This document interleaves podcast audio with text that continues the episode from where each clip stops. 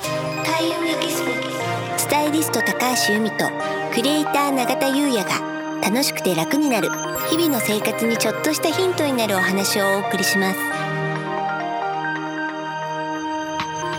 開運エキスポをお届けするスタイリスト高橋由美とクリエイター永田優也の楽しくて楽になるこんにちはクリエイターの永田優也ですこんにちはスタイリストの高橋由美です今回のテーマは食風水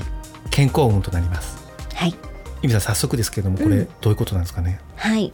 ね、あのステイホームまたちょっと時期が伸びたんですけどねあのお家にいる時間が長いとやはりお食事って楽しみでもありあの一日のうちの時間を結構占めてくるじゃないですか。そうですようね、ん、なので、まあ、今月はですねあの食風水をこう運気別にお話ししていこうかななんて思ってます。いいですね、うん、で今週が健康運で、うん、来週が仕事運はいでその次が金運金運、うんそして今月最後の週は恋愛運をうん、まあねこの時期にそんな運気アップって言われてもなんて思う方もいるかもなんですけど人間の細胞ってね約3ヶ月ごとに生まれ変わると言われていてなので食風水もまずは3ヶ月間続けてみると効果を実感できるって言われているので、まあね、ちょっとこの先どうなるかあの今はまだわからないですけれど、まあ、基本をね整えるっていうことで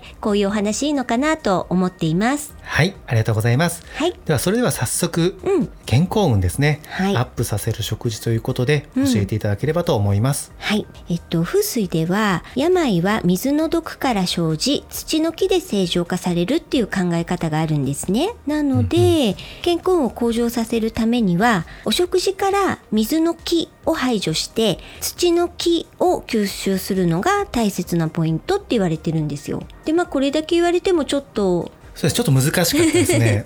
うんうん。えっとね、じゃあ具体的にお話ししていはいきますね。まずは NG のもの。はいうん、まあこれはね風水でなくてもってとこなんですけど、はい冷えたもの生ものそしてまあ古いもの、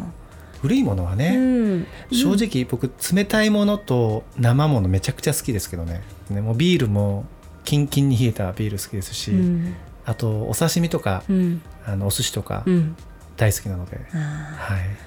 風水的にはちょっとあれですかねはいやっぱりあの健康に不安がある人は体を温めるためにじっくりと火の通った食事をとるっていうのが、まあ、基本の基本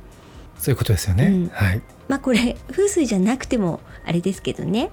まあそうです よねじゃああのメニューで言うとどういうものかっていうと、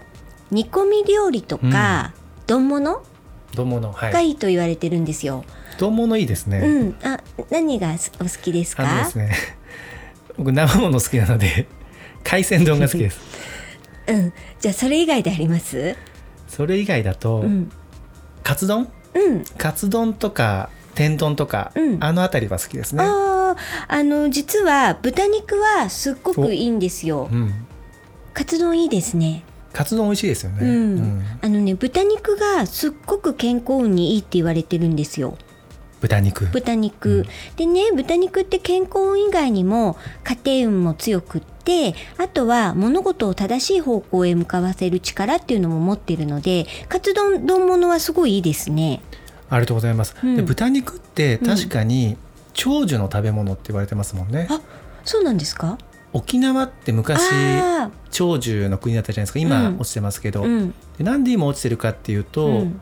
お米の文化が入ってきたので、うん今寿命が落ちてるって言われてるんですけど、うんあ昔あの実は医療系のドキュメンタリー撮ってて、うんそれで沖縄調べたことがあったんですよ。えー、でその時になんで沖縄が昔、まあ今も長寿かって話の時に豚肉めちゃくちゃ食べてらっしゃるらしいんですよね、うん沖縄の人。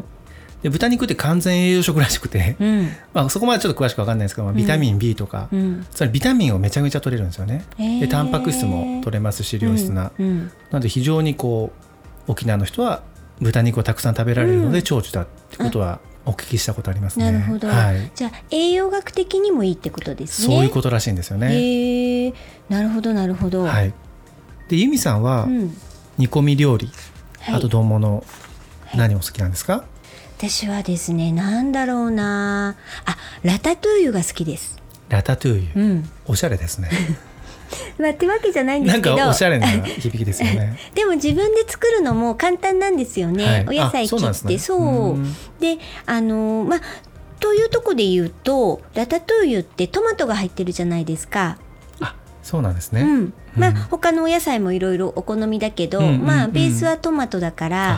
あ、はい、トマトって、まあもちろん健康にもいいんですけど、うんすっごく強力な陽の木あの陰陽の陽うん。うん、でトマトを食べるとすごく活力も出るしはい元気になるんですよね。うんで、まあ、健康にもいいと、うん、そんな感じです。そういうことなんですうね。んありがとうございます。はいあとはねあの体の中の悪い気を正常化してくれるっていう意味でうん。ニンニクとか生姜ってすごくいいんですよ。ニンニクと生姜うね、ん、めちゃくちゃもうそもそも健康に良さそうなイメージありますしね。 そうだからなんか健康運をアップさせる食事風水的な食事って、うん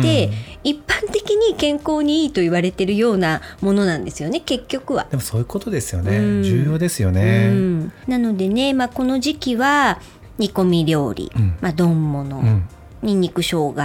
であと単品でお話しすると豚肉大根芋ごぼうあとうなぎや穴子うん。きのこ、いいですね。うん、あとごまはいはいはい。トマト、うん。なんて言われてるんですよね。そうなんですうね。ん、